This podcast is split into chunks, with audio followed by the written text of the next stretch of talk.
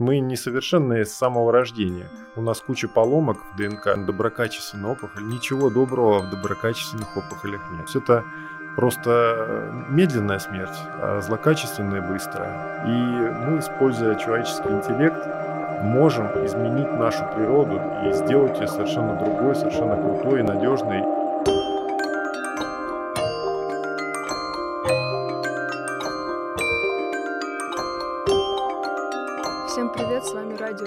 Экстропия, мои ведущие Намусода и Бубикраш Буэ. Человеческое тело, его хрупкость отвратительно, его подвластность времени ужасна, с этим надо что-то делать. Нам в этом нелегком деле помогают гости из трансгуманизма, биохакинга и биологии старения. Сегодня у нас в гостях два автора одной большой статьи, которая нас очень впечатлила и которую мы обсудим позже. Это Сергей Каменев и Владимир Бархатов. А, очень нам понравилась ваша фамилия. Простите, если засмущала. Кстати, авторов больше. Там пять авторов у статьи. Еще Игорь Кирилюк, а, Валентин Перкин и Андрей Андрианов.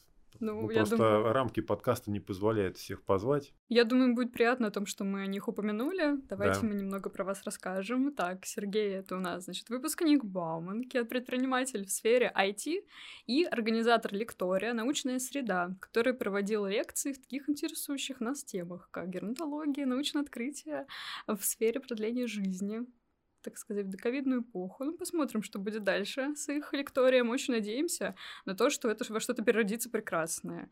И мы хотим тоже там поучаствовать, послушать. Будем Уже надеяться. перерождается. И это здорово. Вот.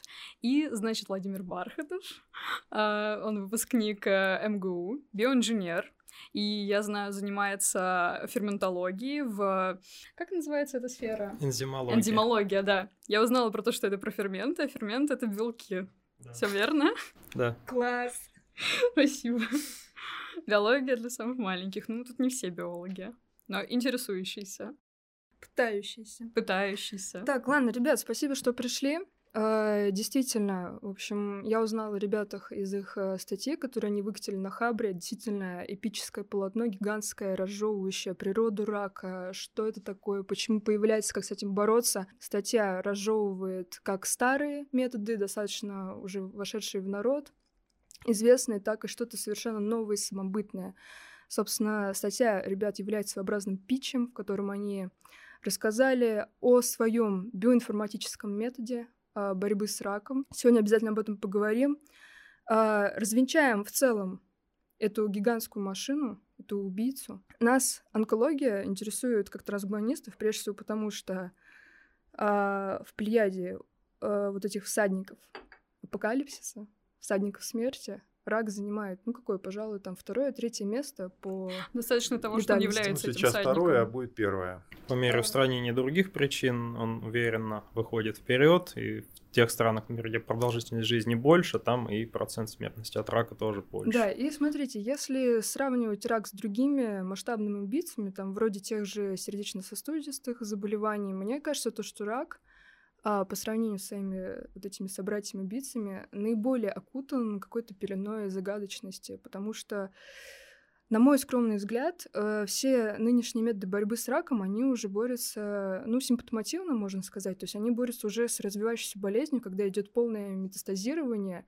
а вот эту э, природу, вот рак как бы в своем зародышем состоянии распознать и убить очень тяжело. Давайте поговорим сегодня об этом. Поговорим о раке как о болезни, о том, что спражает нас в нашем быту, о том, почему он появляется, как с ним уже научились бороться и что, собственно, предлагаете вы в своей статье. С удовольствием это обсудим. Вообще, если вернуться к научной среде, мы продолжаем работу. В данном случае мы те идеи, которые родились на авторпате после наших лекториев мы сейчас оформляем в виде статьи. Вот это первая наша статья. И мы с удовольствием представляем вот нашу э, такую гигантскую идею. Она, мы честно говорим, что на текущий момент она научно-фантастическая. В том плане, что это еще никто не делал, но это нет никаких э, препятствий это сделать. Ну, имеется в виду теоретических. То есть это возможно сделать, когда только неизвестно. Вот. И статья посвящена тому, что мы рассматриваем разные методы и предлагаем собственный еще раз скажу, на текущий момент пока еще несколько фантастический метод, как мы полностью можем решить проблему рака. И наша цель это, во-первых, вот эти идеи, что мы родили, выплеснуть в мир, да, вот. Во-вторых, это расширить э, кругозор людей, многие из которых они не понимают, что мы живем в удивительное время, когда все меняется, и то, что было невозможным ранее, возможно сейчас. То есть сейчас э, уже многие люди живут по принципу выученной беспомощности. Это такой принцип, вот знаете, да, когда там в клетке, там, например, там арестант, например, ходит, его пускают на волю, он ходит там 3 на 3, или там, например, крыса, если сидит в клетке все время запертой, когда снимает замок, она не пытается ее открыть.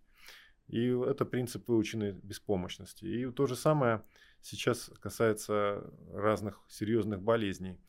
То есть есть появились технологии генной модификации, которые позволяют многие из них решить, но многие еще думают по-старому и не торопятся их решать. Перед тем, как мы подойдем плавно к вашему интересному способу борьбы, вот фантастическому действительно. Ну, не сказать, что, знаете, фантастическому настолько, что вот он прям произрастает из ниоткуда, у него совершенно нет какого базиса. Мне кажется, так или иначе, какие-то отдельные маленькие шаги биоинформатически уже используются в лечении заболеваний. Давайте э, стартанем с ликбеза по раку. Что это, почему он появляется, э, что происходит в клетке, почему он остается раковой. Ну, я могу вот э, прояснить немного по поводу то, что вы сказали, загадочности причин рака. Ну, на самом деле у организма есть некоторая программа развития, но это фактически как э, клеточный автомат, то есть э, ну, система с которая делает из одной клетки целый организм. То есть по мере того, как организм растет, э, вначале у него активны какие-то э, определенные гены, потом активность генов меняется, то есть часть генов выключаются, часть включаются, и получается, что такой сложный организм, который совокупность тканей. Э, в каждой из тканей активны определенные гены. Это изучает биология развития или эмбриология, э, ну, более старая наука эмбриологии, более новая биология развития, как, собственно, вот это происходит, как э, развивается организм из одной клетки.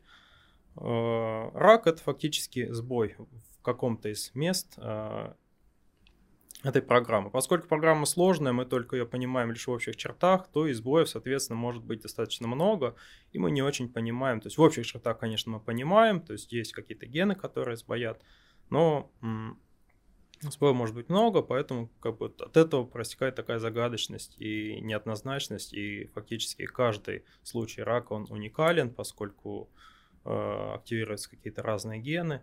И, собственно, заболевание происходит следующим образом, то есть э, есть много теорий, но остановимся на наиболее общепризнанной, то есть считается, что э, есть доброкачественные опухоли, они происходят из-за того, что сбивается сама программа, то есть алгоритм сбоит, там где-то бит подменяется, и... но генетических изменений не происходит. И одна э, клетки одной ткани становятся клетками каким-то промежуточным между этой тканью и какой-то ну, соседней. Ну смотри, похожей. сбивается программа. Что ты имеешь в виду? Ты, име... ты говоришь о мутациях, которые происходят Это так называемая эпигенетика. То есть у нас э, есть ДНК, с которой считываются гены, синтезируются белки, и они уже работают. А, а гены... белков, собственно, он определяет вообще все поведение клетки. Фактически да. А, гены, некоторые гены в клетке активны, некоторые нет. Это называется эпигенетика. Она регулируется несколькими механизмами, я думаю, сейчас можно не останавливаться подробно. А, и что для нас важно, это может как алгоритм работает, то есть могут гены включаться, выключаться, и это может наследоваться. То есть клетка может наследовать, но в пределах а, а, одного организма. Конечно, при рождении нового организма это все обнуляется, ну или приводится к некоторому базовому значению. Да, то есть экспрессия генов наследуется. Она уникальна у э, каждой ткани. У каждой ткани, то есть ты имеешь в виду специализированные клетки? Да. То есть, ну, даже не у каждой ткани, а каждая ткань состоит из нескольких mm-hmm. типов клеток, и у каждой тип, каждого типа клеток экспрессия либо уникальна, либо э, изменяется по каким-то известным законам, то есть циклическим, то есть там экспрессия каких-то генов включается, рубрика «Биология для самых маленьких». Поясняем, а, клетки организма специализированы. То есть клетка мышцы и клетка кости, остеоцит, они очень сильно отличаются друг от друга по строению, по функциям, а, несмотря на то, что все они когда-то произошли от одной клетки. И все унаследовали одну и ту же генетическую информацию. Но то, как эта генетическая информация проявляет себя, у каждой клетки отличается. И вот за это отличие отвечает эпигенетика. Продолжаем. Да, именно так. И э, если мы немного сломаем эпигенетику, то мы можем получить что-то типа доброкачественной опухоли. То есть клетки не будут понимать, в каком они окружении, не будут понимать, в какой они ткани, и начнут расти. Но ничего страшного из этого обычно не вытекает. То есть доброкачественные опухоли обычно вырезают, и все остается нормально. Если же у нас клетки еще и начинают приобретать или у них начинают возникать поломки генетического материала, то есть мутации генов, э, это уже хуже, и это может быть необратимо. Общепризнанная теория сейчас наиболее распространенная такая, что э, у нас происходит несколько так называемых драйверных мутаций, которые э, запускают рак. То есть должно мутировать несколько генов, так называемых э, онкогенов. То есть э, это гены, которые в норме регулируют пути развития и деления клеток, и если они нарушены, то есть либо активированы, либо наоборот деактивированы, и фактически они уже выходят из регуляции, то есть не могут нормально регулироваться, клетка озлокочисляется. Такой есть... вопрос сразу. Смотри, да. есть вот идея, да, вот почему там, например, в том числе нас так сильно рак интересует как трансгуманистов, потому что рак — это заболевание, сильно связанное с возрастом. То есть если мы опускаем там, например, случай детской онкологии, когда ребенок уже как бы входит в мир э, с каким-то багажом, багажем генетических мутаций, а, как правило, с каждым прожитым годом на Земле вероятность того, то, что мутация накопится, станет летальной, она все больше. Грубо говоря, вот ты говоришь про онкогены. То есть не столько важно количество накопленных мутаций, а столько то, в каких именно генах происходит мутация. Да, важно, чтобы они произошли в каких-то ключевых генах. Обычно считается, что самых сильных э, онкогенов, которые обычно э, ну, при драйвинг мутаций поражаются, не очень много. В некоторых источниках называется всего 300 штук. Скорее всего, их, наверное, больше, но основных это 300 штук. То есть это гены как раз регуляторных путей, которые заставляют клетку делиться. И в этих 300 генах они, понятное дело, что они в некотором смысле дублированы для защиты, то есть помех устойчивая. Считается, опять же, в разных источниках указывается, что должно произойти и в разных опухолях. От 5 до 20, может быть, 30 э, поломок в этих генах. Ну, в каждом индивидуальном случае разное количество, но в целом вот что обычно э, каждая опухоль изначально накапливает э, некоторое количество драйверных, драйверных мутаций. А в среднем вот около 10 штук. Хотел сказать еще интересный факт. Мы же на самом деле с рождения поломанные. То есть у нас э, две копии хромосом да, и на каждой хромосоме несколько копий генов, но при этом, что э, эти гены нормальные, нет никакой гарантии. То есть человеческое тело будет хорошо работать, если у него всего лишь одна копия э, работает, а остальные все могут быть поломанными. Хотя они продублированы на разных хромосомах, даже на одной и той же хромосоме могут быть продублированы. Но если они поломанные, то всего лишь, э, если на одной копии все держится, то приобрести рак будет очень просто. То есть мы несовершенные с самого рождения. У нас куча поломок в ДНК с самого рождения. Есть такие генетические болезни, да, где изначально только одна копия получается. Да, да, вот это сразу я вспомнил, как раз когда одна копия гена P53, это, по-моему... Как это называется заболевание? А, по-моему, Ли Фраумини синдром. Вот, это вероятность в таком случае заболеть раком 90% составляет. А у обычного человека всего две а у слона 30-40. Mm. Ну, о крупных многоклеточных чуть позже да. поговорим. Ну, давайте, может быть, объясню просто, может быть, слушатели не совсем поняли. То есть э, у нас, поскольку две копии каждого гена в хромосоме, доставшейся от матери и от отца. Э, а для большинства генов нам не обязательно иметь две копии, поскольку, ну, либо активна только одна, либо одна копия достаточно. Это называется рецессивная мутация. Э, или рецессивная вредная мутация, когда у нас э, сломаны две копии, э, одна копия из двух. И в таком случае человек или животное, или растение, то есть любой организм при рецессивной мутации, он в принципе нормальный, но у него больше вероятность, что эта копия мутирует. Можно вернуться тогда к вопросу о старении? То есть, получается, хочу уточнить, а, рак, э, как бы, это болезнь, которая, вероятность которой увеличивается старостью не потому, что накапливается вот это вот огромное количество мутаций, а потому что у онкогенов э, вероятность вот э, развиться в, как бы, в рак просто больше времени на это. То есть вот у этих как, специальных агентов. Ну, по всей видимости, там э, много причин. И, ну, самое очевидное это то, что чтобы накопить мутации, нам нужно время. А, при рождении ребенка происходит некоторый отбор, то есть половые клетки, они вычищаются от мутаций ну, просто путем отбора. И в целом, а, если у нас а, обычно считается, что каждая соматическая клетка взрослого человека содержит, ну, по разным данным, 5200-400 мутаций.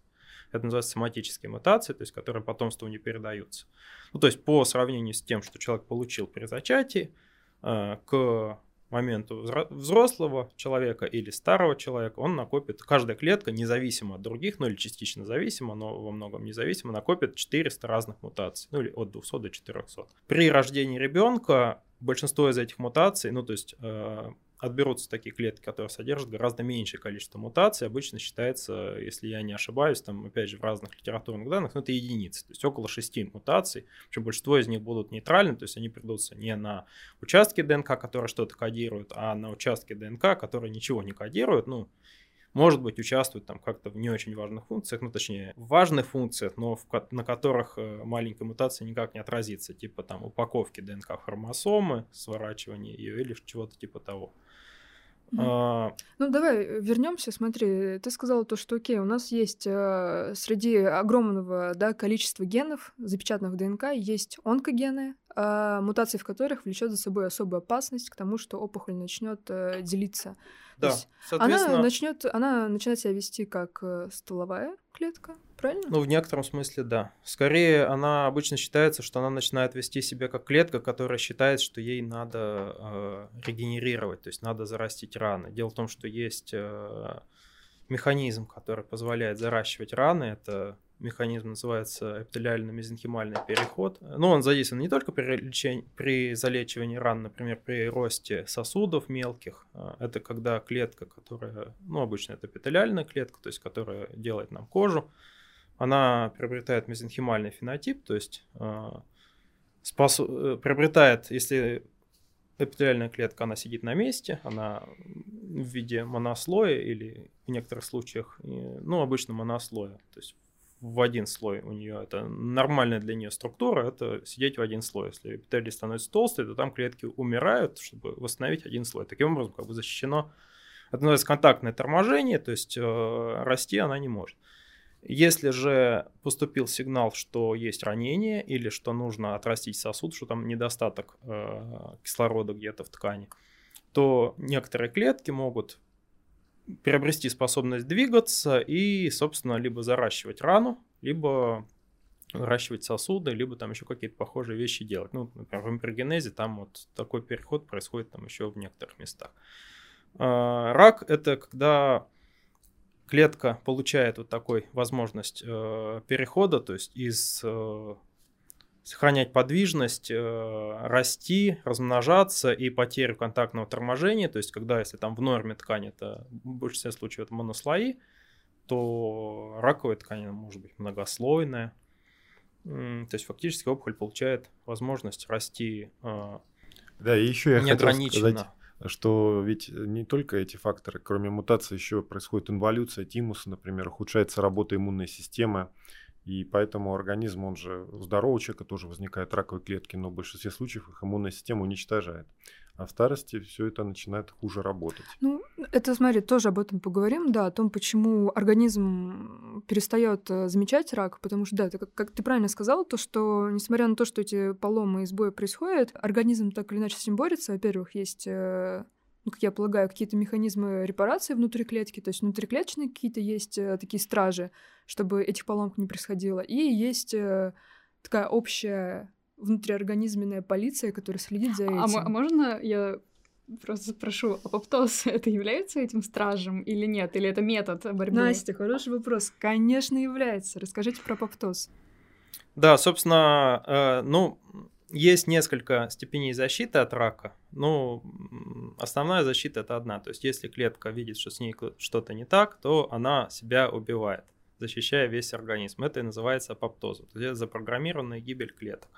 А, собственно, при раке это или на самом деле не только при раке, часто это происходит, например, при заражении вирусами или при каких-то критических поломках в клетке. В общем, у клетки есть так называемые э, контрольные точки. То есть, если клетка хочет поделиться, у нее есть на пути несколько контрольных точек, в которых она проверяет свою целостность. Ну, понятное дело, что клетка это у нее нету разума, то есть есть какая-то система, которая действует на проверку целостности. То есть э, есть специальные белки. Ну, прежде всего, это целостность э, удвоения, удвоения ДНК и э, просто целостность ДНК, то есть отсутствие разрывов. На самом деле у нас всегда происходят какие-то повреждения ДНК, то есть э, одноцепочные или двуцепочные разрывы, и они метятся специальными белками. Если они не отрепарированы, то эти белки сохраняются на ДНК, и в, определенном, э, в определенной контрольной точке просто клетка не сможет эту контрольную точку пройти, и пока разрыв не отрепарирован, э, клетка не сможет поделиться. Если же такие разрывы слишком долго существуют, то клетка уходит в апоптоз. Э, есть некоторые еще другие вещи, ну, например, если клетка заражена вирусом, это тоже определенным образом определяется, то есть, получается, активируются там белки, киназы, которые вызывают, опять же, запрет клетки на деление. И такая клетка может быть э, уничтожена сама, то есть сама себя уничтожит, либо если она себя не может уничтожить, потому что вирус, как правило, это блокирует этот процесс, э, ее уничтожит иммунная система. Угу. То есть э... эти белки, они сигнализируют иммунным клеткам, чтобы они пришли и убили. Да, и более того, есть, например, вот интерферон, то есть провоспалительный агент, он в некотором смысле способствует гибели клеток, в том числе э, на ранних стадиях он способствует самоубийству раковых клеток, то есть он способствует как уничтожению, то есть активирует макрофаги и другие иммунные клетки, чтобы они убивали э, поврежденные вирусами либо мутациями клетки, так и способствует, собственно, переходу клетки в неактивное состояние, то есть когда, когда она не способна делиться, и самоуничтожение.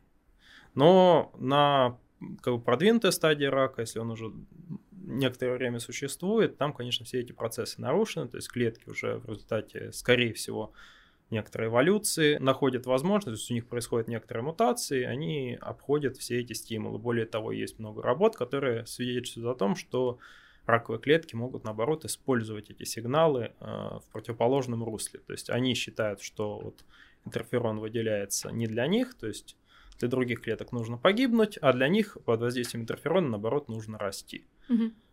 То есть, окей, подытожим. Если мы говорим про защиту клетки как таковой, а, как она может обезопасить организм от самой себя, от своей раковости, она может либо самостоятельно себя убить, сделать такой харакири своего рода, она может попросить а, соседних а, братьев, чтобы они пришли убили ее. И, насколько мне известно, она может стать синесцентной.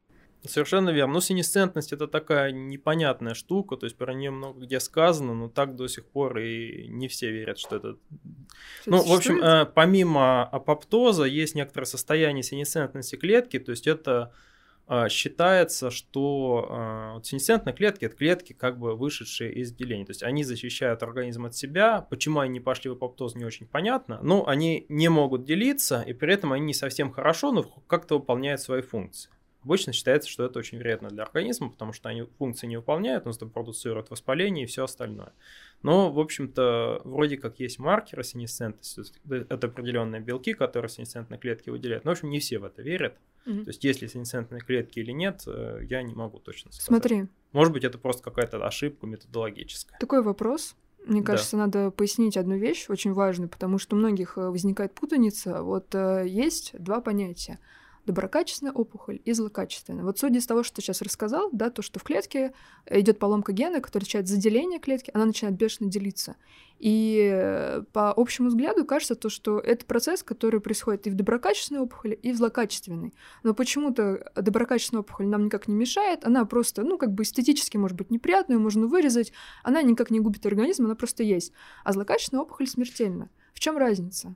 Ну, в основном это способность метастазировать, конечно. А вот ну, что такое по... метастазы, расскажи. Э, это опять же, когда у нас э, идет развитие организма, то каждая ткань, она помнит, где она, точнее, каждая клетка, она помнит, какой какому типу какой ткани она относится, и она там себя сохраняет.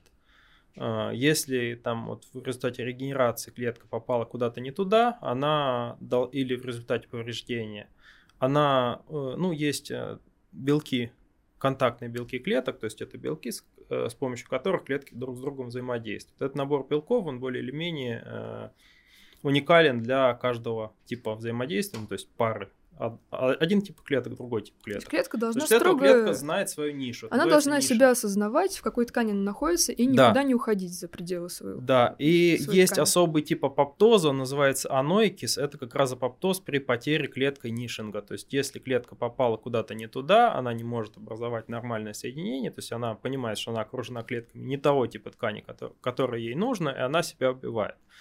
Э, в раковых клетках это нарушено. То есть, во-первых, раковая клетка считает, что она регенерирует какую-то ткань, но при этом она не вполне понимает, какую ткань она регенерирует, и поэтому, попав куда-то не туда, Э, с некоторой вероятностью она выживает, начинает расти. Но на самом деле эта эффективность этого процесса э, метастазирования, она очень низкая, то есть, по всей видимости, лишь одна из нескольких тысяч, возможно, миллионов клеток э, приживаются, поскольку, ну, при раке, собственно, число так называемых циркулирующих клеток в крови опухолевых достигает там нескольких штук на миллилитр крови, но, тем не менее, число метастазов, оно все-таки счетное, то есть их не бесконечное количество, все-таки эффективность такого процесса не очень высокая, но тем не менее она высока. То есть прежде всего это вот э, доброкачественная опухоль, она просто приобрела способность к ненормальному росту, тогда злокачественная она приобрела способность к вот, невозможности гибели в результате аноикиса и к возможности э, куда-то ползти, либо плыть и там выживать и образовывать новые колонии.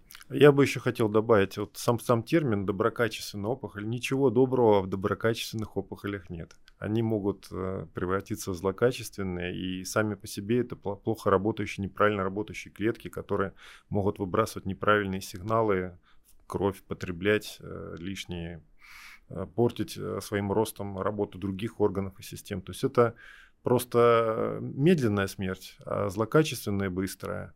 Вот это как бы корень у них одинаковый, это мутации и слабость как бы недоделанность своего рода человеческую ДНК. Ну, а такой вопрос тогда, то есть, э, ну, найти в результате как бы обследования доброкачественную опухоль, это также как бы полезно для продолжения своей жизни, как найти как Это бы... Это более взор... полезно. Да, а вот э, я, может быть, ошибаюсь, просто в статье был э, такой пункт про то, что от чего страдают многие биохакеры, от uh, слишком такого усиленного как бы скрининга своего тела. И чем это может быть? Вот что такое можно найти относительно вот онкологии в себе и начать лечить uh, не так или слишком заранее, что это приведет к каким-то ухудшающим последствиям. Лучше рассмотреть позитивный момент, что можно найти, что приведет к хорошим последствиям. Нет, То есть... вы, извини, вы там говорите в статье то, что вот э, есть, а, как правило, в средствах там массовой информации, вот буквально в каждой поликлинике висит статья о том, то, что как правильно женщина, например, рассматривает себя на рак э, молочных желез постоянно все трубят о том, то, что надо постоянно делать скрининг, надо постоянно э, там женщинам особенно обследовать молочные железы, потому что очень важно рак выявить на ранней стадии. Его так будет легче убить. А вы в статье такую скинули интересную мысль, что иногда, ну, случаются такие случаи, когда рак диагностируют рано, его начинают лечить очень жестко, там химиотерапия, а опухоль это, в принципе, не настолько злокачественно, и человек получает куда больше урона от лечения, чем если бы он прожил с ней всю жизнь. Ну, это не наша мысль, это мы, конечно, эту мысль взяли из литературы, то есть есть такая проблема, как гипердиагностика, но она прежде всего опасна не тем, что мы действительно зарегистрируем какую-то опухоль рано. Если мы ее зарегистрируем рано, это, скорее всего, всегда хорошо.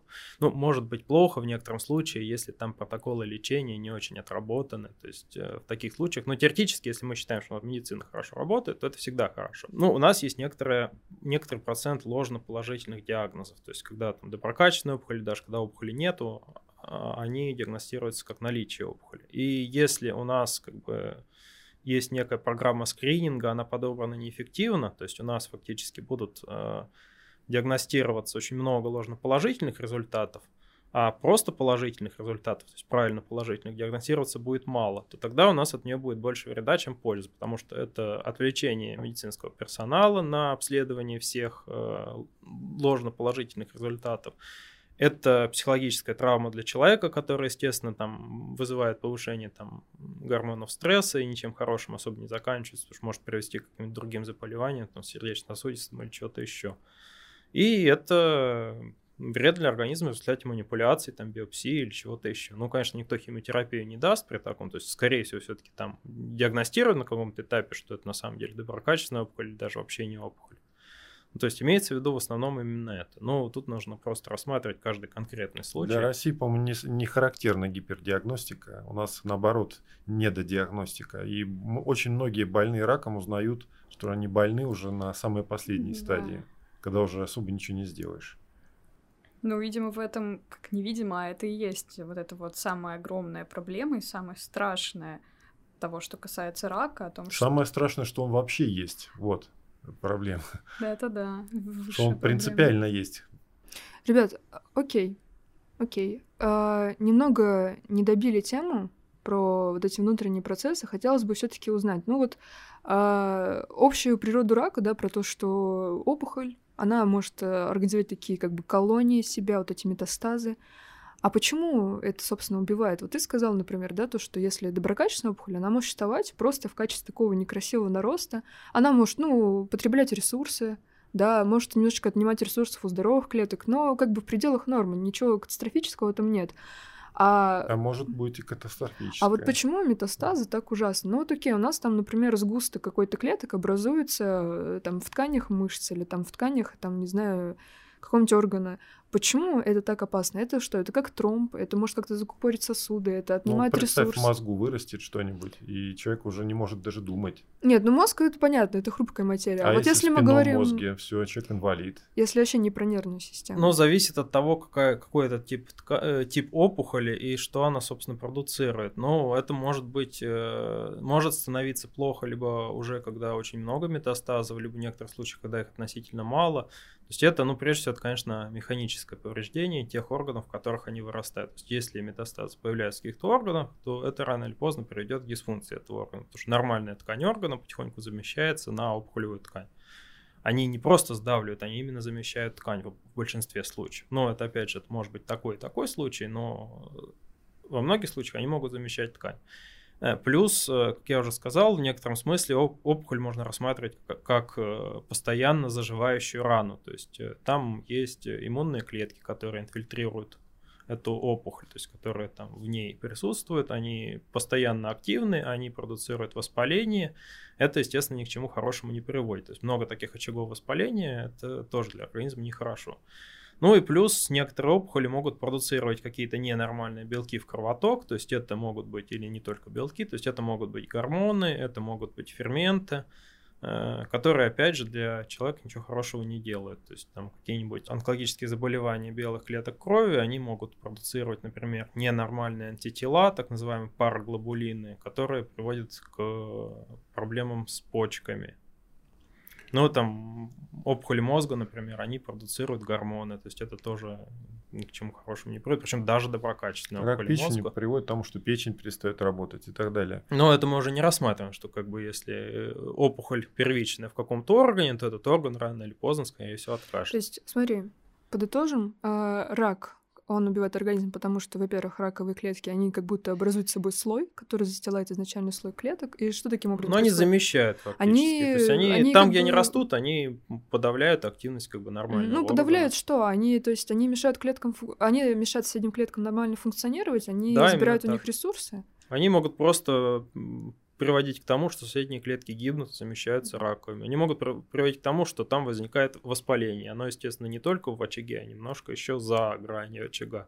Соответственно, воспаление, это значит, что клетки там в месте воспаления, они дисфункциональны. То есть здоровые клетки, попавшие, в очаг воспаления, прекращают выполнять свою функцию до того момента, пока это воспаление не прекратится. А оно не прекратится никогда. Да. И второй пункт. Они, э, как мусорщики, выбрасывают в окружающую среду всяческие неблагоприятные продукты, да. всякие там вот ферменты, да, которые, да. которые также путают работу других клеток. Да.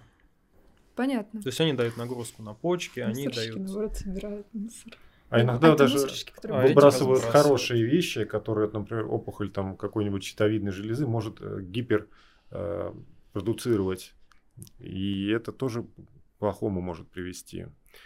Я хотел, вот мы сейчас зарылись в каких-то частных моментах, я хотел сказать вот одну из главных мыслей нашей статьи. Рак – это информационная проблема. Проблема информации. То есть портится ДНК, ДНК – это информация. Когда она портится, возникает проблема.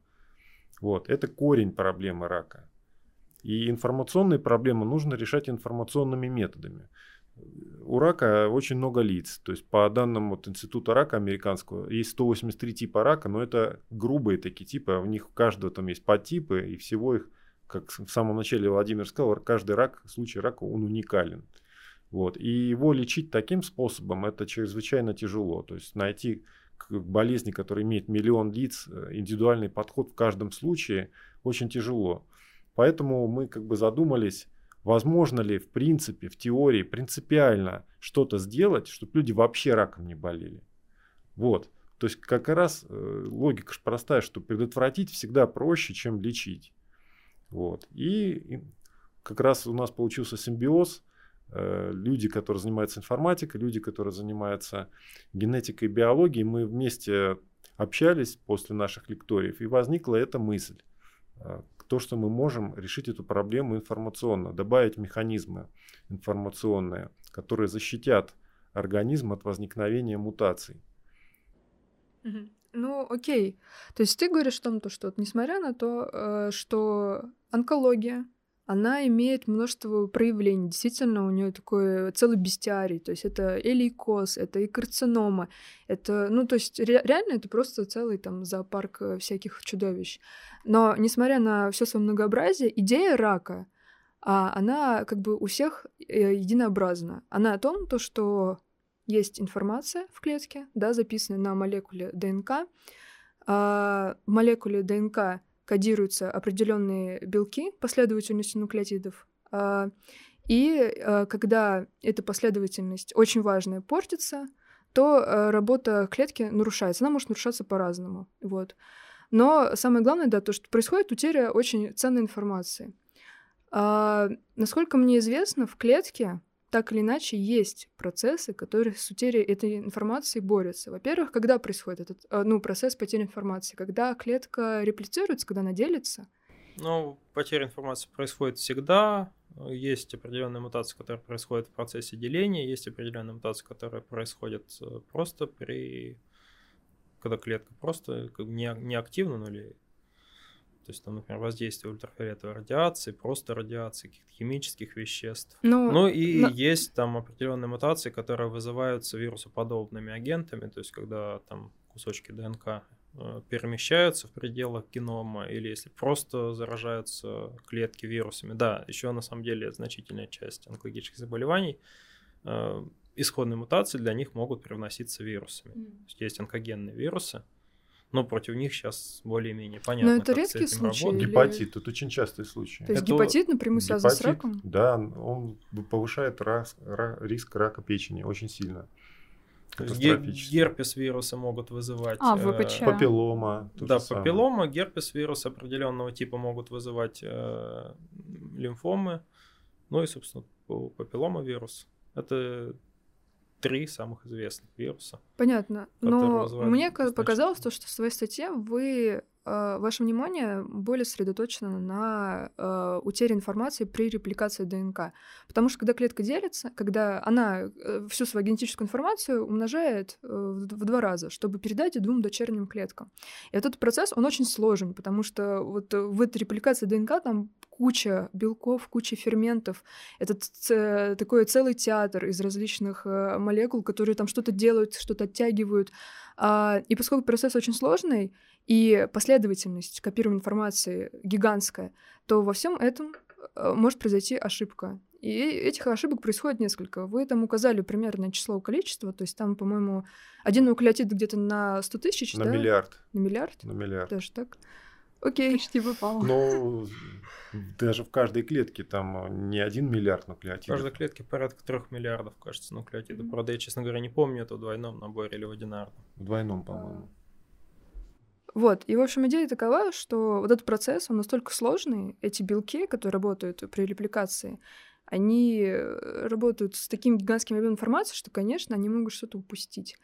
И вы сосредоточились именно на том, чтобы этот процесс репликации усовершенствовать и сделать его более отлаженным. А когда э, ДНК реплицируется, да, делится на надвое, что потом передаст дочерним клеткам, а, вот если произойдет ошибка, да, в этом процессе, то дочерние клетки получат бракованную информацию. Будет такой сломанный типа телефон. А, как вы это писали, да, типа баг попадает в продакшн. А у клеток же есть механизмы перечитки того, что они, что они скопировали. Там есть белки определенные. Но я так поняла, что эти белки тоже могут иногда ошибаться. А вы решили во все это дело встроить какой-то новый, новую приставку, которая помогла бы этот процесс сделать более совершенственным. Да, Расскажите. я тут хотел начать немножко издалека.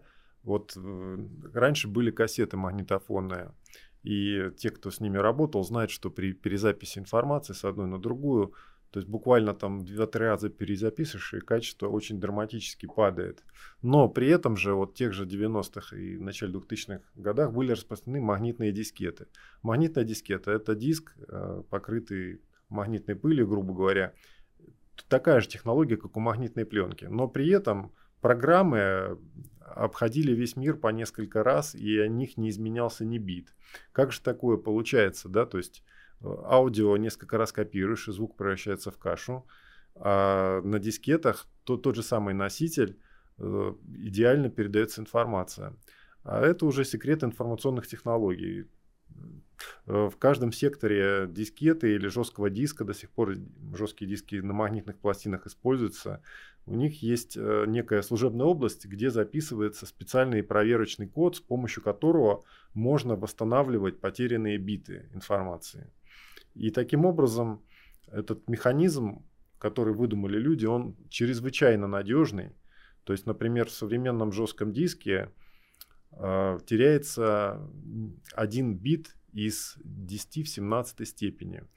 В ДНК, вот мы говорили, один бит из 10 в 9 степени. То есть, то бит в данном случае нуклеотид. Да, то есть это разница в 8 порядков. То есть 100 миллионов раз надежнее у нас работает жесткий диск, чем наши клетки. Вот какие умные люди. И поэтому мы подумали, что мы можем придумать какой-то механизм, который внедрим в клетки, который сделает супернадежное копирование и это ведь не только проблема рака. То есть, когда происходит мутация, клетка, она э, работает хуже. Какой-то полезный белок, например, в нем произошла мутация. И он уже не может экспрессироваться. Ну, не белок, скажем, ген, да, и он уже экспрессируется неправильно и уже не может собраться, свернуться нужный белок, и организм в целом хуже работает. То есть мы все работаем, грубо говоря, там, так вот, э, на скидку на 20% там, скажем так, своей мощности, что у нас куча поломанных генов, э, у нас куча соматических мутаций, куча мутаций, которая нам пришла от родителей. И мы, используя человеческий интеллект, можем изменить нашу природу и сделать ее совершенно другой, совершенно крутой, надежной и сделать очень важные апгрейды многочисленные принципе. Это все возможно, это нам открывает генетическая инженерия. Я вообще думаю, то, что вот перед тем, как мы окунемся в обсуждение вашей технологии, надо снова сделать рубрику про биологию для самых маленьких. Что? Про биоинженерию вообще? Сейчас. Нет, э, про биоинженерию, в общем, тоже поговорим. А, смотрите, поправляйте меня, если что. Есть ДНК, гигантская молекула, которая находится в ядре клетки. На основе этой молекулы осуществляется вся деятельность. А как она осуществляется, собственно? Вот мы там говорим, да, мы берем как данные уже это, а многие могут не знать. Попробуем сейчас. Э... Вот я сейчас простым языком расскажу, а если я в чем-то ошибусь, Владимир, как эксперт, меня поправит. Давай. Длинная молекула ДНК, она состоит из генов, между которыми находятся бесполезные Нет, участки. давай с так. еще более меньшего уровня. Какого именно? Есть гигантская молекула, да? А вот всем известна закрученная спираль. А на этой молекуле есть такие насадки, да, которые называются нуклеотиды. А их всего четыре штуки. А чтобы было удобнее просто работать с ними, их решили сокращенно назвать буквами, да, А, Т, Г и С. И, собственно, вся ДНК — это гигантская последовательность этих букв, только этих букв. А сама вот эта ДНК из ядра клетки никогда не выходит. Она слишком ценная. Ее нельзя туда выпускать, она может пораниться, может поломаться, поэтому у нее есть такие своеобразные слуги РНК, маленькие молекулы, которые прибегают к РНК и определенные участки копируют. Эти скопированные участки РНК, молекулы маленькие, выносят из ядра и далее несут к рибосомам. Рибосомы — это такой завод, а, который, куда приносит инструкцию, и рибосомы, завод на основе этой инструкции строит белок. И вот белок уже — это такая прям, это мощное оружие, которое может делать миллион разных функций. Ты, как исследователь ферментов, типа тебе ли не знать, а, Белки могут быть и кирпичами, строительным материалом, и ферментами, то есть они могут быть катализаторами, как бы. То есть таки... ферменты это белки, которые осуществляют какую-то химическую реакцию. Да, короче, это миллион. Само, само химическое соединение, да, которое осуществляет. Миллион вообще у них функций. Вот, и, собственно, вот о чем процесс, как бы почему вообще ДНК так сильно завязана на работе клетки? Потому что ДНК сначала она переходит на РНК, а РНК уже строит э, белки. Так вот, э, в чем фишка? Определенная последовательность ДНК, а, определенные вот эти буквы, поочередность. Казалось бы, всего лишь четыре буквы, но в этих четырех буквах может э, закодирована быть э, очень важная информация, куча разной информации. Определенные последовательности служат построением определенных белков, да, и вот если именно эта последовательность будет нарушена, то и белок не построится. А белок очень важен в работе клетки. Собственно, поэтому так страшно, когда какая-то информация с ДНК теряется, белок не построится. Либо наоборот, белок будет, стро... будет продуцироваться. То есть, например, часто есть случаи онкогенеза, когда у нас э, белок, который должен появляться в определенных случаях, э, начинает э, производиться постоянно или начинает производиться в большем количестве. Потому что помимо белок кодирующих последовательностей, есть еще регуляторные области, то есть это некоторые области ДНК, к которым присоединяются, опять же, белки, и они включают либо выключают этот ген, то есть они... А, и вот смотри, еще важный момент, перед тем, как мы окунемся в вашу э, идею, гипотезу, а, в ДНК есть очень важные участки, да, которые кодируют важные белки, их э, потеря невероятно страшна. Но также есть участки, которые вот как будто как балласт. Вот непонятно, зачем они нужны, там всякие межгенники и прочее, вот их сейчас изучают. Возможно, множество из них — это просто остатки вирусов, которые когда-то имели дело с нашими клетками. А, вот, и, собственно, в считывании а, последовательностей молекул РНК есть определенные флажки. Вот откуда считывать, а, где заканчивать. И вот эти все как бы знаки препинания, они очень важны тоже они потом появятся в вашей гипотезе. Теперь давайте, наконец-то, расскажем, что, что же вы такое придумали. Ну, на самом деле, мы, у нас идея не одна идея, то есть у нас э, основная мысль, что в принципе просто можно несколькими разными способами увеличить воз... надежность хранения информации в ДНК. Если мы считаем, что у нас, ну, соответственно, на ДНК у нас записана программа, а вот какие-то, это, собственно, вот сама структура, химическая структура молекулы ДНК, которая неизменно воспроизводится от клетки в, клет, в клетку при делении. И у нас есть какие-то еще дополнительные разметки, это вот связанные белки регуляторные с этой ДНК, э, или метилирование ДНК, это эпигенетика, то есть которая у нас определяет активность белка. Мы считаем, что если у нас программа сломалась, то есть сам код, это очень плохо. То есть это вот приведет к чему-то плохому. Если же у нас сломалась эпигенетика, то есть фактически в процессе выполнения кода произошла ошибка, это плохо, но это немножко более терпимо. Поэтому... А можно я скажу в двух словах, что такое эпигенетика? Да. Эпигенетика – это работает конкретный белок в клетке или нет. У каждого гена есть область, к которой могут прицепиться особенные группы метильные. Если они прицепились в большом количестве, этот ген просто не экспрессируется и, соответственно, белки не синтезируются. Поэтому у нас программа одна и та же, но различные области ее закомментированы, в разных клетках разные, и поэтому все клетки работают по-разному. Хотя программа одна и та же. Ну, грубо говоря, Это есть эпигенетика. в эпигенетике, там вообще, ну, там же много разных способов, не только метильная группа, но да, как бы, когда мы говорим про эпигенетику, в частности, мы вспоминаем это, такая идея основная, что вот есть этот гигантский набор слов, а, и РНК, но не будет считывать все это а, метильные группы могут как бы прикрывать некие зоны и говорить а, РНК, что вот отсюда считывать не, нельзя.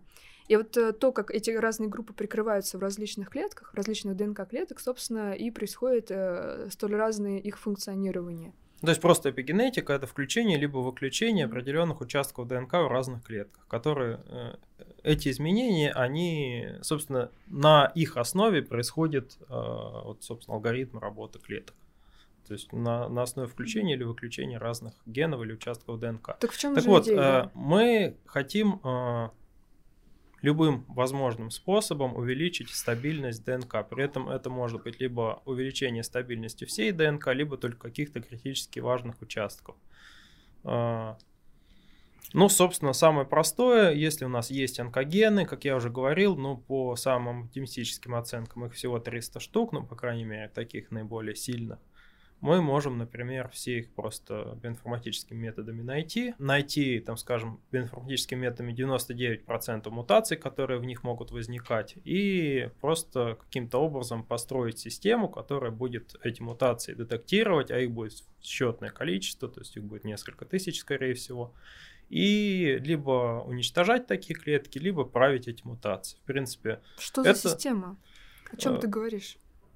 Я вот сейчас хочу, хочу кое-что сказать. То есть Владимир, он э, не хочет фокусироваться на супер идее нашей статьи. Да, не хочу фокусироваться на супер идее, потому что она слишком сложна, сложная, и до реализации ее придется ждать достаточно долго. Но пока можно А я считаю, что ее нужно все равно озвучить супер идеи. То есть есть у нас в статье супер идеи, и есть ряд мелких идей, которые Давайте очень реальные. суперидею. Супер идейная, суп, э, да, супер идея. В чем супер идея?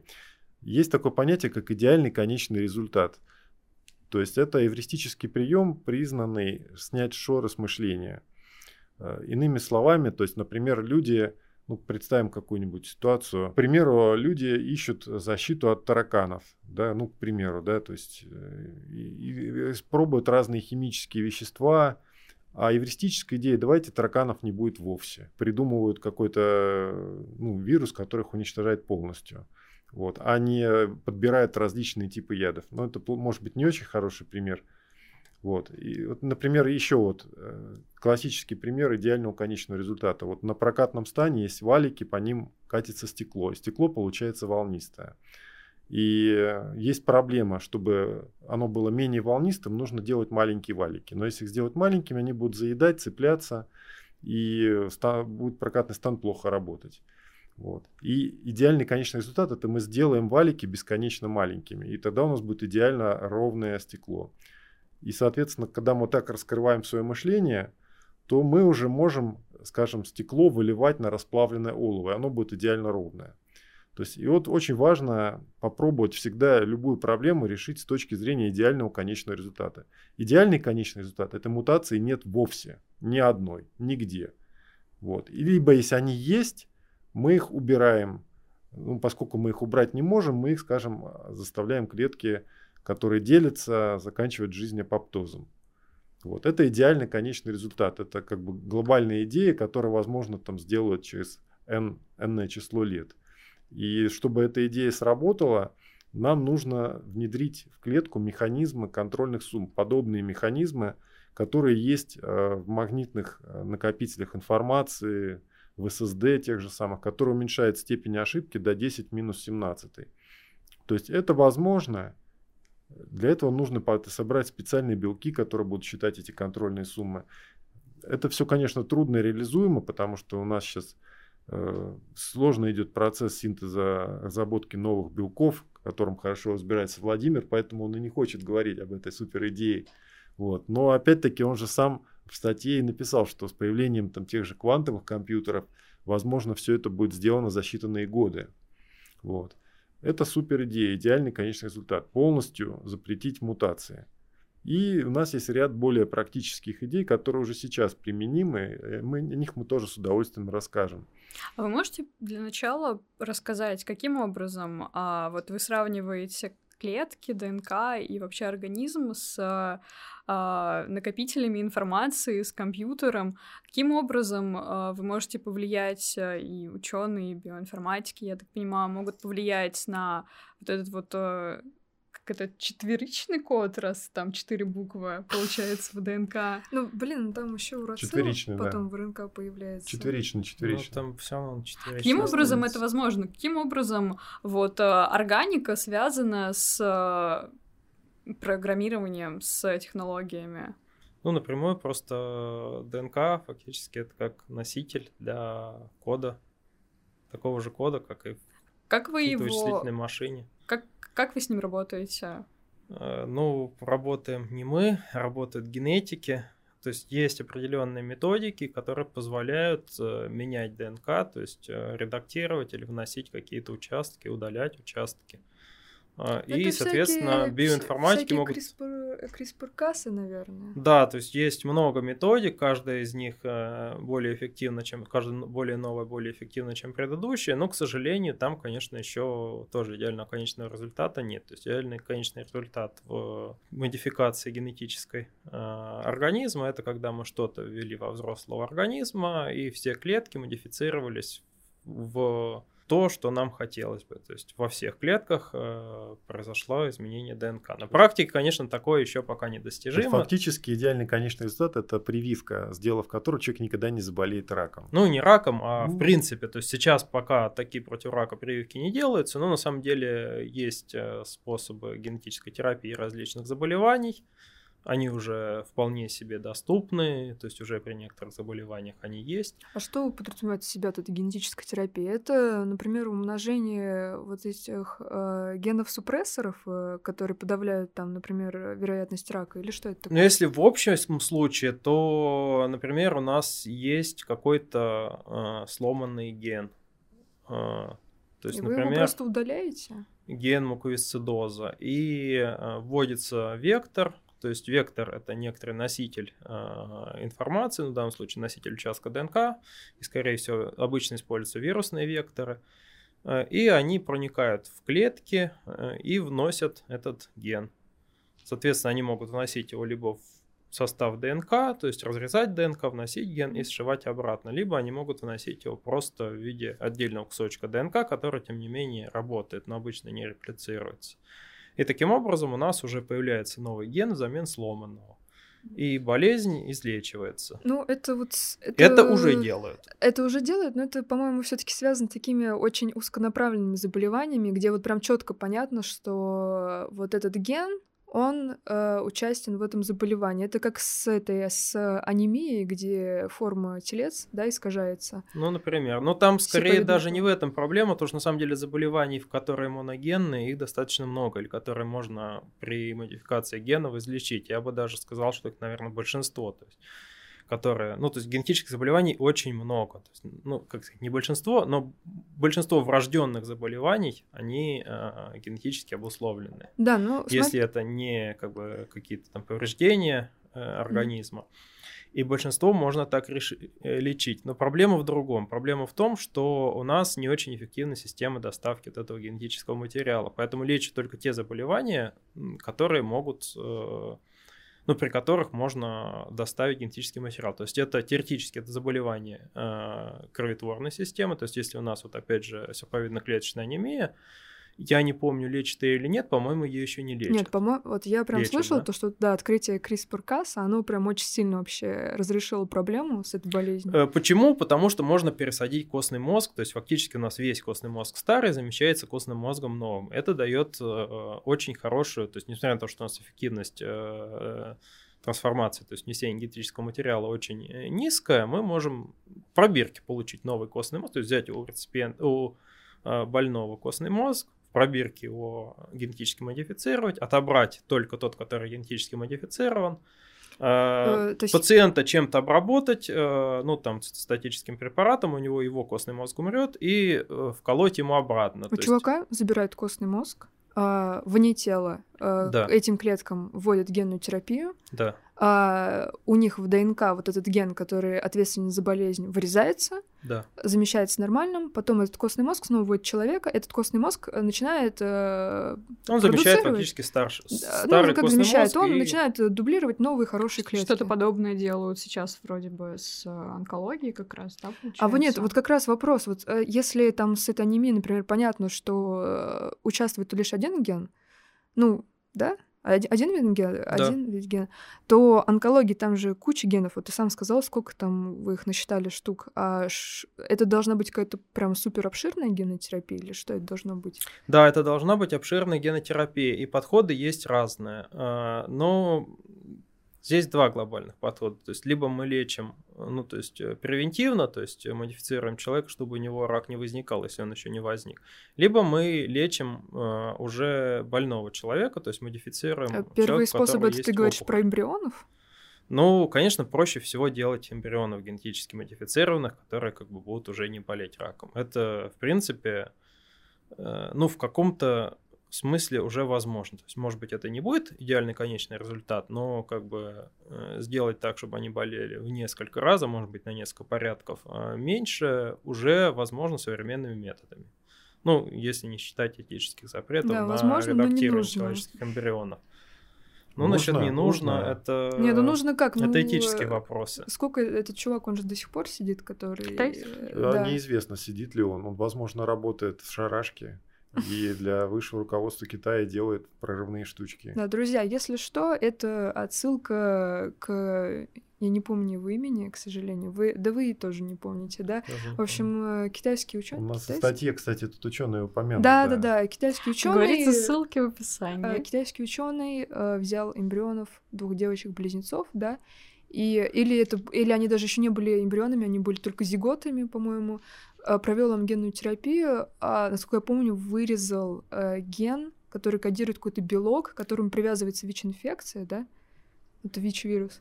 И, да, общем... он это повредил им, ну, то есть внес мутацию в рецептор э, на поверхность клеток, э, к которому, э, через который в клетки проникает э, вирус иммунодефицита. Да, и, собственно, девочки родились с абсолютной устойчивостью к ВИЧ-инфекции. Они просто не могут ей заразиться, а комиссия по биоэтике сочла его извергом, и его посадили на домашний арест, насколько я помню. А о судьбах девочек ничего не известно. Насколько я помню, там есть некоторые подробности. Во-первых, получилось сделать только с одной девочкой. А во-вторых, по-моему, там у пары, то ли у обоих супругов, то ли у одного была ВИЧ-инфекция, то есть не просто так делали модификацию. Хотя, конечно, современными технологиями у ВИЧ-инфицированных возможно здоровые дети даже без генетической модификации. Ну, это да. А если вернуться вот э, к тому, о чем мы говорили, каким образом будет работать э, в идеальном результате эта прививка от онкологии?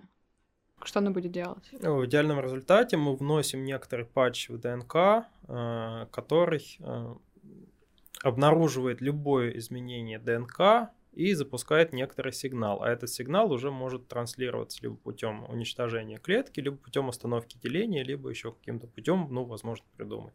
Но самое простое это апоптоз. То есть, если у нас возникает какая-то мутация, сразу клетка уходит в апоптоз. Э, на самом деле для этого желательно еще попутно сделать так, чтобы количество мутаций все-таки немножко уменьшить, потому что сейчас все-таки достаточно много мутаций возникает, и у нас таким образом путем апоптоза будет умирать слишком много клеток. С другой стороны, если у нас не будет рака, это позволит э, проводить терапию ростовыми факторами. То есть есть э, факторы, которые позволяют клеткам более или менее неограниченно расти, ну, там, соматотропин, например, всякие инсулиноподобные факторы роста, но они считаются онкогенными. То есть, если у человека есть какое-то заболевание, которое приводит к повышенной смертности клеток или даже старению, то в теории а, его можно лечить а, лекарствами, которые позволяют клеткам сильно делиться, ну то есть усиленно делиться и восполнять недостаток стволовых клеток или э, соматических клеток. Но на практике все в точности да наоборот. То есть э, люди, у которых э, генетические уровни гормонов роста понижены, обычно живут дольше, хотя при этом вырастают карликами. Э, по всей видимости, потому что у них уменьшается вероятность развития рака. То есть, да. если, если мы защитимся от рака, то мы можем, вот, например, повышенную смертность клеток восполнять какими-то вот такими регуляторными методами. Вообще такая простая мысль о том, что высокие люди более подвержены к раку, но она меня очень удивила, потому что она, по сути, как бы логична. Количество клеток больше, больше количество мутаций. И это очень жутко от того, что вот... Здесь двояко. С одной стороны, по всей видимости, да, высокие люди немного более подвержены э, раку, но с другой стороны, по всей видимости, это не из-за того, что у них больше клеток. Ну, то есть из-за этого... Тоже. Тоже, да? То есть тоже. это статистика И плюс есть уровень такая. FR1 высокий. Ну, э, в первую очередь, да, это из-за того, что высокий рост ассоциирован с э, высоким уровнем гормонов роста. А, ну, там, например, вот инсулинподобный фактор роста один, а высокий уровень гормонов роста либо, ну, на самом деле механизм действия не очень понятен. Ну, в смысле, механизм действия понятен, механизм э, участия в онкологии не очень понятен. Скорее всего, там быстрее растут уже возникшие опухоли и меньше вероятность, что их уничтожит иммунная система. Потому что как онкогенные, принципе, конечно, тут не факторы роста не очень действуют. Зацикливаются на высоких, то есть, соответственно, очень тяжелые люди, скорее всего, тоже чаще будут болеть раком. А вот расскажите, кстати, ладно, раз затронули такую тему, как вот э, количество клеток в живом организме и вероятность э, появления рака, казалось бы, вот чем более многоклеточная э, существо, тем выше у него процент заражения рака. Банально просто площадь больше клеток, где может произойти мутация. Количество. Количество. Количество, клеток. хорошо.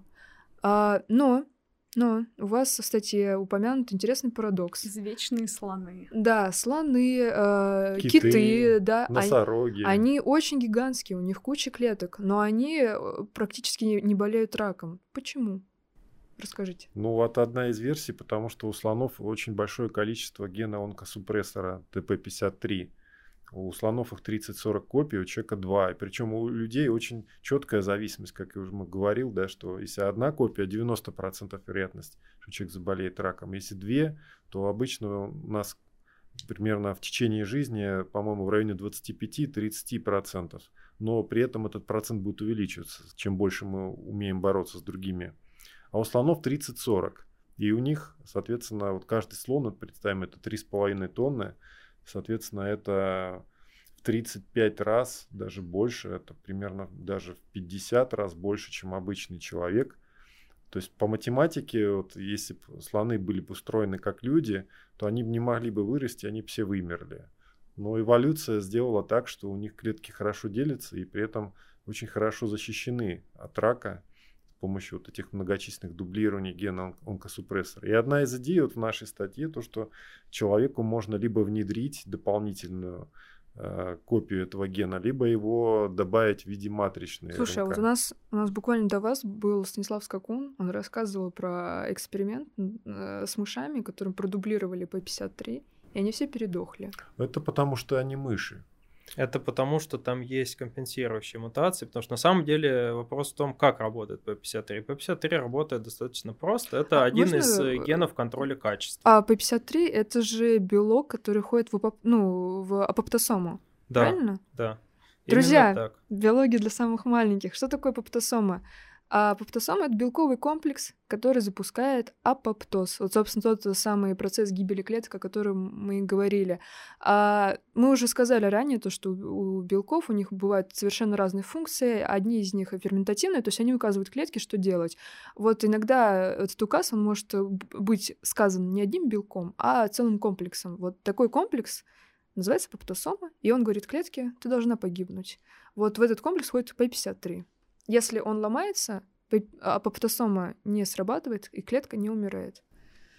Он не то, что ломается. Если ломается ген ТП-53, то белка П-53 вообще не будет он не свернется, он не будет работать. Принцип работы этого белка такой, что это контроль качества, то есть если у нас э, в клетке что-то поломалось, ну, например, если в очередной контрольной точке обнаружилось слишком много двойных разрывов цепи ДНК, и, скорее, и обычно как бы э, P53 на это реагирует, э, то клетка с большей вероятностью уйдет в апоптоз, чем пройдет дальнейшее деление. И, по всей видимости, чем больше у нас уровень этого P53, тем больше вероятность уйти в апоптоз и меньше вероятность пройти в деление э, при условии наличия некоторого количества повреждений. Так а, а почему с мышами? Так я вот э, хочу кое-что сказать. Проблема не в том даже, что у человека две копии э, ТП-53, да, а проблема в том, что эти копии, они, как правило, при раке, они не работают, они сломаны. То есть не в том, что их всего две, а в том, что они не работают. То есть они либо заметилированы, либо поломаны в результате мутации. И, возможно, этим объясняется там порядка 50% случаев рака. Поэтому, если у человека уже что-то поломано, то хорошо, хорошо, если что-то включится запасное, или мы как-то извне это привнесем. Да, а, вопрос, почему мыши не стали жить дольше? И почему они не стали... Ну, они, кстати, меньше стали болеть раком, да? Там, по-моему, было исследование или нет? Э, не помню, но э, суть в том, то, что в итоге это оказало куда больше негативного воздействия, чем положительного. Э, надо на самом деле разбираться независимо, ну, индивидуально с этим случаем. Я могу лишь гипотезу провести. Давай. Скорее всего, просто мышей стали больше больше поптоза, то есть клетки стали вымирать, у них функции организм перестал выполнять, и, скорее всего, из-за этого они фактически стали быстрее стареть. Но здесь э, нужно, конечно, это все мутации, они влияют на много чего, то здесь нужно, конечно, компенсаторные мутации. То есть, если мы повысили апоптоз, то мы должны как-то повысить и производство клеток взамен вышедшим из строя, ну, то есть уничтоженным в результате апоптоза. Если отойти от этого всего, то есть все было интересно, вернуться к нашей теме изначальной. Вообще... Биологи, блин, надоело уже. Да, нет, а, не, в, не в этом дело. IT-медицина а, и вот это ваша сверхидея. Только идея ли то, что вы предложили в своей статье?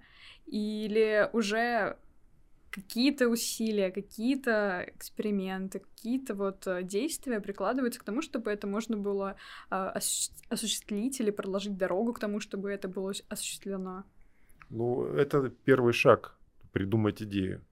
То есть до этого мы такую идею в общественном пространстве не слышали ни разу, и никто из наших знакомых ее не слышал. А у вас там чувак в комментах писал то, что уже не свежее. Он написал, да, какой-то там парень странный, написал, что он за три часа до нас эту идею придумал. Это написал, что за два месяца до нас. Ну, здесь тут суть в том, что это может быть правдой, потому что хорошие идеи приходят часто многим людям, и это хорошо, потому что дает возможность работать прогрессу. Вот. Мы вот с этой идеей работаем как коллектив с 2019 года, а Владимиру она приснилась вообще неизвестно когда, там, в 2007 или когда. Ну, где-то полтора. Вот. То есть это не... нормальная вещь, когда классная идея приходит разным людям. А куда она вас приведет? Что вы будете делать дальше? Но сейчас она нас привела вот к вам на подкаст, на Хабр привела. То есть у нас же такая стратегия, у нас не, мало ресурсов, и поэтому мы предпочли эту идею обнародовать, чтобы кто-то ее сделал. А вы не хотите связаться, может быть, с какими-нибудь стартапами? Мы фактически всему миру ее подарили. И Хабар читают люди в офисах Илона Маска и комментируют оттуда. И в других офисах у нас русскоязычная диаспора по всему миру. Но мы еще планируем ее переводить, эту статью. Так что вот это первый шаг. Угу. Первый шаг, все начинается с идеи. Если нет идеи, то и двигаться некуда. Если никто не считает возможным полет в космос, его никогда не будет. А если ментальный барьер сломан, уже возможно развитие. То есть это как раз вот э, идея для слома ментального барьера. Окей, okay, хорошо. А вообще вот а, тогда в сфере, может быть, а, ну, пойдем немного в эту степь, в сфере IT, медицины и вот как раз связи вот этой органики и программирования. Может быть, что-то интересное можете рассказать? Да вообще, давайте немного поговорим про биоинформатику.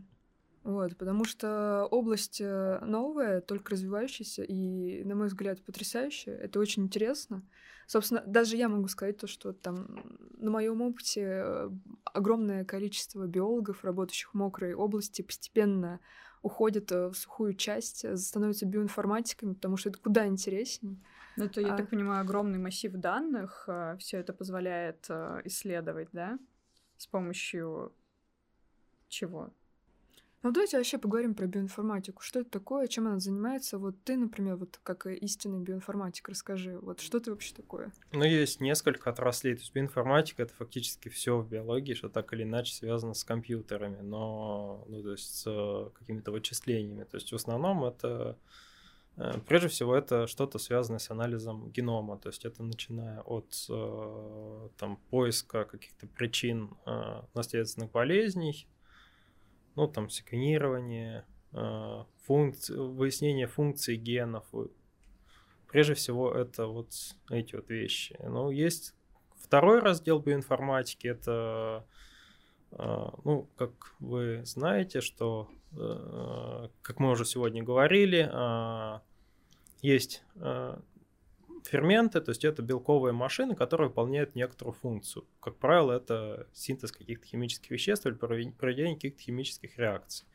И вот есть раздел биоинформатики, когда мы эти белки исследуем, э, определяем их структуру, то есть ну, форму молекулы, э, что в ней содержится, механизмы реакции и что-то с этим можем делать. Ну, например, вот сейчас есть такая область, она как бы сейчас в зачаточной стадии, это инженерная энзимология, то есть когда, в принципе, можно через какое-то время можно будет любой ну, белок с любыми нужными нам функциями создать де ново. Или там на основе существующих белков, или совершенно вот сначала.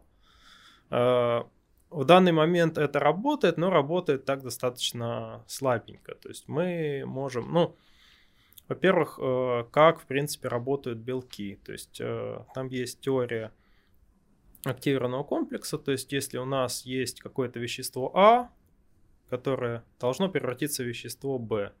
Оно, э, реакция сама по себе не протекает. Соответственно, мы должны стабилизировать так называемый переходный комплекс от А к Б. Тогда у нас энергия этой реакции понизится, и то, что может стабилизировать этот переходный комплекс, будет проводить реакцию. А, и таким образом мы можем а, взять фермент, который будет стабилизировать переходный комплекс. Что интересно, что такая теория действительно работает для многих случаев. А, и у нас есть машинерия, то есть э, способ разработать вещество, которое будет стабилизировать, точнее будет связываться с каким-то переходным комплексом. Это способ э, разработки антител. То есть антитела это э, белки, которые, ну, в норме они нужны для борьбы с инфекциями, то есть когда у нас есть какой-то чужеродный агент в организме, а, есть специальная система, которая синтезирует, искусственно проводит мутагенез и синтезирует белочки, которые будут связываться, иммуноглобулины, которые будут связываться с патогенными, э, пришедшими извне молекулами. Мы можем это применить для своих целей, то есть на кроликах мы можем запустить эту систему и, введя в кролика аналог промежуточного продукта нашей реакции, э, и подождав, кролик Э, мы получим от кролика антитела на этот промежуточный продукт реакции. И такие антитела фактически будут э, катализировать нашу реакцию, когда мы должны получить, то есть осуществлять реакцию, когда мы должны получить из вещества А вещество Б. Этот подход называется синтез абзимов, то есть абзимы это от э, слов антибоди, то есть антитело, и энзим, то есть фермент. То есть вот это один из исторически первых способов искусственного получения э, ферментативно-активных э, белков или ферментов. Э, сейчас, конечно, уже мы шагнули далеко вперед. В частности, в чем вообще проблема основная синтеза этих белков? В том, что вот из последовательности белка, то есть когда белок это фактически как бусы, то есть это линейная молекула, которая состоит из всего 21 типа бусин, которые соединены там в определенной последовательности, уникальной для каждого белка. И э, определить его вот форму из последовательности, это задача более или менее однозначно решаемая, ну, точнее, там, не совсем однозначно, но, в общем, форму белка с наименьшей энергией определить, это однозначно решаемая задача, но очень вычислительно емкая. Это называется фолдинг белка. Может быть, слышали о таких проектах, как Folding at Home – и некоторых других. То есть это, собственно, происходит потому, что современные вычислительные мощности достаточно... Ну, во-первых, нету, точнее сейчас уже есть достаточно хорошие алгоритмы, которые это делают. И во-вторых, как бы это все э, вычислительно емкое. Если мы научимся фолдить белки быстро и эффективно, то мы можем уже фактически следующий шаг провести, то есть когда мы гораздо проще будем получать белок с нужной нам функцией или наоборот, если мы там возьмем какой-то исходный белок, хотим у него немножко поменять функцию, вносим в него мутации, смотрим, что у нас получится, то есть как он поменял свою форму, и из этого вычисляем, как он стал лучше или хуже э, осуществлять нашу реакцию. Что это глобально может дать, а, если мы хотим что-то в клетке внедрить, какую-то машину, таким способом мы ее можем разработать.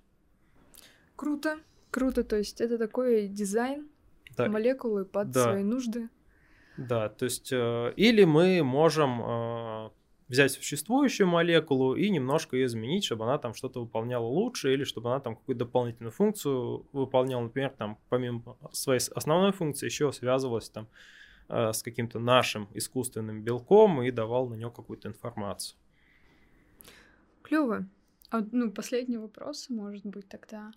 Вот мне просто стало интересно, в...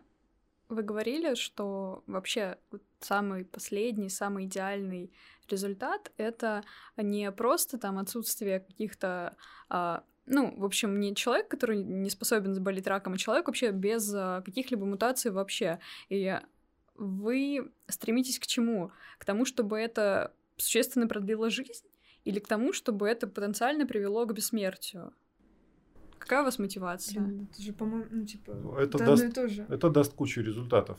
У нас множественная А мотивация. вообще, мне кажется, ставлю свои пять копеек, что самое интересное, что из этого вытекает, даже, ну, ну, конечно, это решение гигантской проблемы, из-за которой умирают люди, и как следствие, ну, возможно, не то чтобы прям бессмертие, но продление жизни на много-много лет.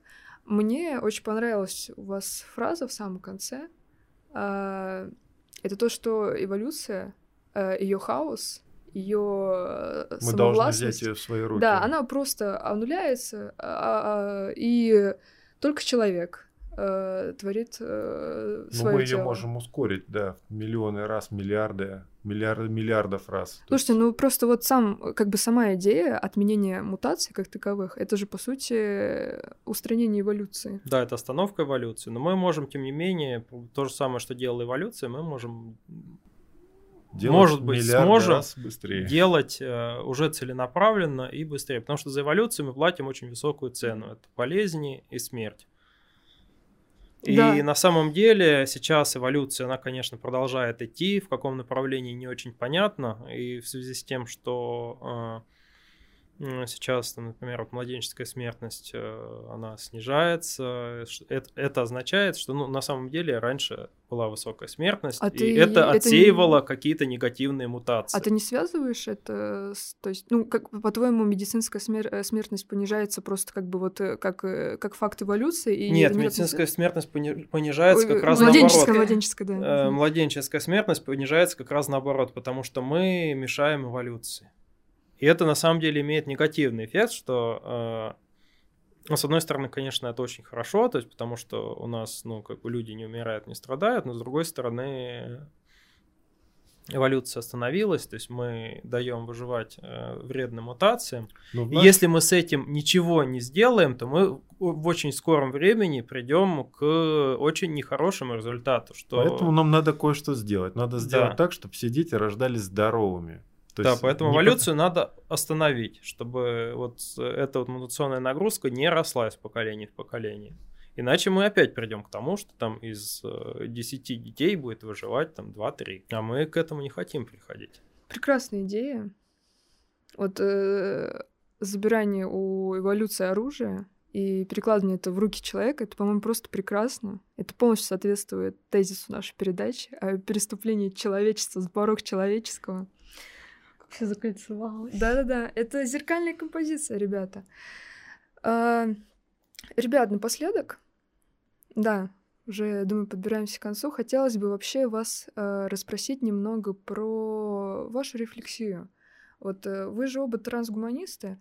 Я вообще очень редко встречаю трансгуманистов среди ученых, среди биологов. Э, все мои знакомые трансгуманисты — это по большей части ребята из вот как раз IT-сферы, из менеджмента, каких-то предпринимателя. да, предпринимательских дел. И а, вот расскажи, пожалуйста, про свою, про свою душевную составляющую. Вот каково тебе вообще, как биологу, заниматься вопросами старения, потенциального бессмертия? Что ты чувствуешь, что ты думаешь, когда работаешь над этой материей? Ну, на самом деле, по основной профессиональной деятельности я с этим не очень сильно сталкиваюсь. То есть это я, как можно сказать, в формате там хобби или дополнительных грезишь. занятий. Э, Но я считаю, что выхода у нас особого нету. То есть если мы хотим как-то отличаться там от животных или от кого-то еще, то мы, конечно, должны себя менять, потому что, ну, человечество пришло к некоторому порогу, то есть э, биологический свой ресурс оно уже исчерпало. Ну, начиная от того, что мы просто можем построить э, более совершенное общество из э, других людей, как бы усовершенствованных, и заканчивая тем, что, вот, например, э, сейчас эра искусственного интеллекта, то есть, ну, по некоторым оптимистичным или наоборот, может быть, пессимистичным оценкам, там в течение 5-10 лет может возникнуть сильный ИИ, искусственный интеллект, и если мы не научимся себя прокачивать, то этот искусственный интеллект может с нами поступить там, как мы поступили там с поросятами или там с коровками. То есть мы будем в загонах там под контролем искусственного интеллекта. Чтобы этого не произошло, ну, можно либо просто все порушить и Иногда это перейти оптимистичным к... вариантом, что да, есть такие, в загонах. Есть такие лудисты, которые сейчас это э, лудиты, которые сейчас хотят там обратно там не топиться углем, ближе к природе, но есть такой вариант. Но либо если мы все-таки не хотим терять то, что мы, чего мы достигли в результате деятельности цивилизации, то, наверное, вариант второй это просто совершенствовать себя, чтобы как-то конкурировать с искусственным интеллектом или просто его интегрировать в себя. Ну, прикольно, ты говоришь о нем как о зарождающемся биологическом виде, с которым мы должны конкурировать так же, как конкурируем с бактериями, например. Ну, пока он как бы не осмысляет себя, это просто некоторая такая как бы способ э, анализа информации, но если это действительно появится сильный и, то есть, ну, мы на самом деле не знаем, что отличает наш интеллект от э, машинного интеллекта. Возможно, там ничто и не отличает, а возможно, есть какая-то критическая э, вещь. И это может открыться совершенно внезапно. То есть э, э, мы не можем предсказать, насколько быстро это произойдет. И важно ли для этого именно вычислительная мощность или важен какой-то ну, особый там особая структура нейросети или какой-то другой принцип. А, да, поэтому это вполне возможно, что это произойдет внезапно, и что он появится как вот новое разумное существо. Ну, а вот как вы оба считаете, физическая, физическая э, слабость наша, да, то есть наше вот э, наше рыболепство перед болезнями, которые до сих пор есть, оно вообще нам как-то мешает вот прокачивать наше сознание? Является ли оно каким-то вот э, какой-то палкой в колесе развития человека? Там не просто палка, а тысяча палок. Потому что наше несовершенство, оно уменьшает КПД нашего мышления с возрастом самое, самое очевидное, что приходит в голову. А смерть вообще ставит крест на всем. Поэтому надо, мы, мы уже рождены в этом биологическом теле, и наша задача выжить и измениться, модифицироваться. Но если это не получится сделать нам, то хотя бы постараться сделать это для будущих поколений.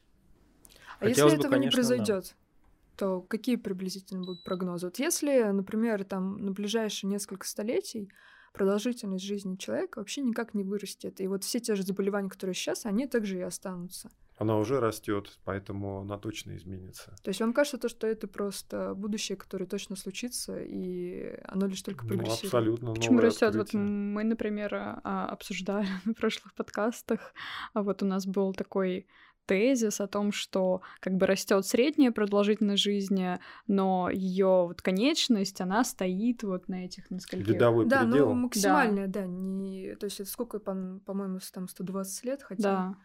Там у Дейгина на том же Хабре вышла такая немножко конспирологическая статья касаемо того, то, что на самом деле там... Это фейк, да. Там... 119 лет, по-моему, был максимум, а женщина, которая 122 года прожила, это фейк. То есть на самом деле для обычного человека именно как раз вот эта типичная продолжительность жизни и есть важная величина. А 123 года, она как бы считается недостижимой. И то, что для обычного человека растет его продолжительность жизни, это очень хорошо этот факт, мы с ним имеем дело, и надо, чтобы она еще больше выросла, в особенности у нас, у вас, у всех, кто этого хочет. Конечно. Но если мы оставим все как есть и будем там развивать медицину в конвенциональных каких-то э, подходах, то может это привести к тому, и скорее всего это приведет к тому, что через там 2-3 поколения мутационный груз начнет, ну он сейчас уже растет, он нарастет дальше, и у нас потихоньку продолжительность жизни, скорее всего, начнет снижаться, и придет к тому, что мы имели в средние века. То есть, что максимальная продолжительность жизни так и будет, там 119 лет, а средняя